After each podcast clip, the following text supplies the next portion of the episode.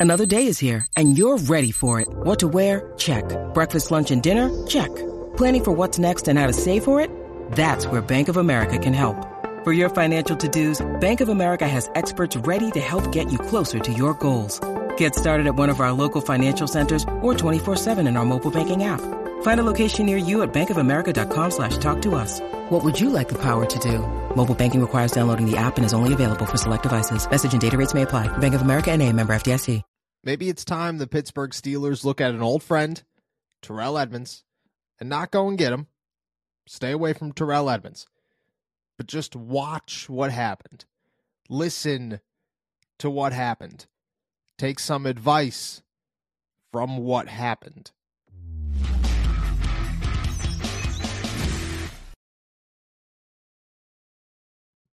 What's going on, everybody? I'm Noah Strackbein. Thank you for jumping on to Steelers to Go, your daily to go cup of Pittsburgh Steelers news and analysis. Find us on youtube.com slash all Steelers talk and subscribe anywhere you get your podcast. The Pittsburgh Steelers, well, they're coming off a win. They're feeling good. The defense is clicking. Everything's fine. Everything's happy, fat and sassy, as Mike Tomlin would say. But we're going to be honest, we all know that there are issues. We all know that there are key pieces to both sides of the football that the Pittsburgh Steelers could and should fix. And I think at this point, the easiest one, the one that probably is the only one you can go out and solve right now, is the cornerback position. And people can scream from the stands and post on social media, and people could ask questions in press conferences about hey, why isn't Joey Porter Jr. starting? What needs to happen in order for him to start? But the Pittsburgh Steelers, they're not listening. They have their own plan, their own course of action. They're going to take it, they're going to trust it. And to a degree, you kind of have to trust it yourself. You see the success of Joey Porter Jr., and you say, okay, look at, you know, that's not all him. At some point, they do have a plan, and that plan is working to a degree but can it work more? Can it work more efficiently? Can you utilize the success of your rookie corner in a larger role? I believe that the Pittsburgh Steelers can fix their cornerback issue in a couple of steps. And it's not bulletproof, and there are going to be some tests in there and some uncontrolled variables.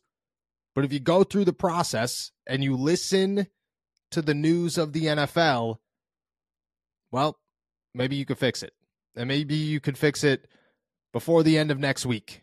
And that leads us to this. Yesterday, the Philadelphia Eagles decided that even after signing a one year, $2 million deal with Terrell Edmunds, who was their presumed starting safety heading into the season, he ended up not starting every game, but contributing a pretty hefty amount in that safety role for the Philadelphia Eagles. Well, they decided they needed an upgrade and they made a trade with the Tennessee Titans for Kevin, excuse me, for Kevin Byard and shipped Terrell Edmunds to the Tennessee Titans. I believe a fifth and a sixth round pick were also included in exchange for the all pro safety, a 30 year old who has been an all pro twice, has had at least four interceptions in all but two of his NFL seasons, and is coming off nine picks in the last two years.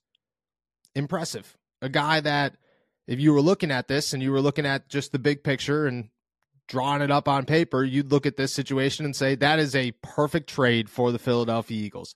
A team that needs a safety. That is what you do. If you believe you are a Super Bowl winning team, which the Philadelphia Eagles surely believe that they are a Super Bowl capable team, then you go out and you fix the holes that you have and you prepare yourself as if you are a Super Bowl capable team. That's what you do. That's why teams go out every season and sign Ndamukong Suh or call Rob Gronkowski or make all these crazy phone calls and, and trade situations to try and solidify an organization and solidify a roster right at the deadline so that they could say, hey, look at we're ready. We are ready to go make a run this is the best opportunity for us to do so. We're not leaving any stone unturned. We're not leaving any hole or gap in this roster moving forward. That is step one for the Pittsburgh Steelers to acknowledge where you want to go, which is the Super Bowl, And anybody in that organization who says it's not the Super Bowl clearly hasn't been listening to the Steelers' way of we win every single season, no matter what. If it's the Super Bowl, you then take it and you look at it and you say, okay, what's the next step? What's the process of getting to the Super Bowl? Well, it's creating a Super Bowl caliber roster. What's the easiest way to go about that? Well, we have an alarming concern at corner. Okay, how do we fix that? There are options. Those options might take a little bit, but we can't hold too true to the guys that we have on this team currently. We cannot sit here and say, hey, Levi Wallace and Patrick Peterson are fine because we owe them the respect to stick around and be starters for the remainder of the season. No. At some point, you have to acknowledge that Ross that your talent on the roster is going to decide whether or not you're capable of going on a run. And the talent at cornerback for the Pittsburgh Steelers is not a position that is capable of carrying them on a run. It is not a position that is going to hold strong against AJ Brown and DeVonta Smith. If they did end up in the Super Bowl, it's not going to hold strong against Tyreek Hill and Jaylen Waddle and those guys. It's not going to hold strong against really anybody super impressive of a wide receiver corps in the AFC or the NFC or in any situation that you could find yourself running into. The Steelers have a hole. Okay. You just watch the Philadelphia Eagles go get an all pro for a safety that hasn't started for them and two draft picks, late round draft picks. Omar Khan, the con artist. If you don't believe that he's capable of pulling something like that off, I mean, you clearly haven't been watching. And luckily, the Pittsburgh Steelers have options, which leads us to step two test out Darius Rush. I don't know what you got in that kid. I don't believe it's not going or it's going to be much. I don't think you're going to look at Darius Rush this season and say this guy is capable of starting and playing for the Pittsburgh Steelers. Luckily, you're not looking for that. All you're looking for is is he better than James Pierre? Is he capable of being on the field a little bit? Can you give him 15 to 20 snaps a game and feel comfortable in it? Chances are no. But you got to figure that out right now. You got to look at it this week or in the next week and a half and say, okay, this is exactly what we have right now in Darius Rush. Is there potential? Yes. Is he able to contribute to a defense right now? Either no or surprisingly yes. Cool. You got to figure that out immediately because if he is an option to be your cornerback three, well, that takes us back. And when it comes to the trade, you now have trade bait. That trade bait is either Patrick Peterson or Levi Wallace. And, you know, I think both of those guys are great guys. I think both of those guys are talent. I think both of those guys have the capabilities of being a really strong cornerback three. But if the Pittsburgh Steelers need to get rid of one to bring in somebody else a little bit younger with a little bit more upside who can make a bigger impact right now, I mean, so be it. You got to do what you got to do. This is the NFL. These are the moves that you make.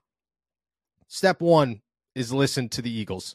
Step two is test out Darius Rush, see what you got in him, figure out if you're allowed to use a veteran corner as trade bait. But te- step three is easy make it all happen. Start Joey Porter Jr., find the guy next to Joey Porter Jr., stop making excuses about why you're not in this situation or you're not willing to be in this situation. And if we're being 100% honest, Mike Tomlin says whatever he wants to at the podium.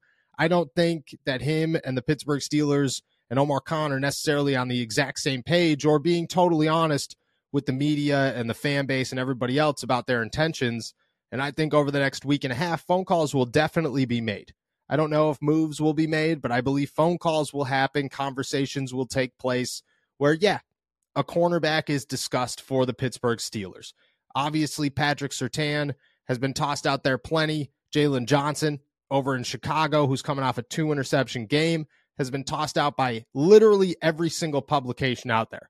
If you are somebody who wrote about possible trades before the deadline, Jaylon Johnson's name has been tossed out there as just probably the easiest pick from the Chicago Bears.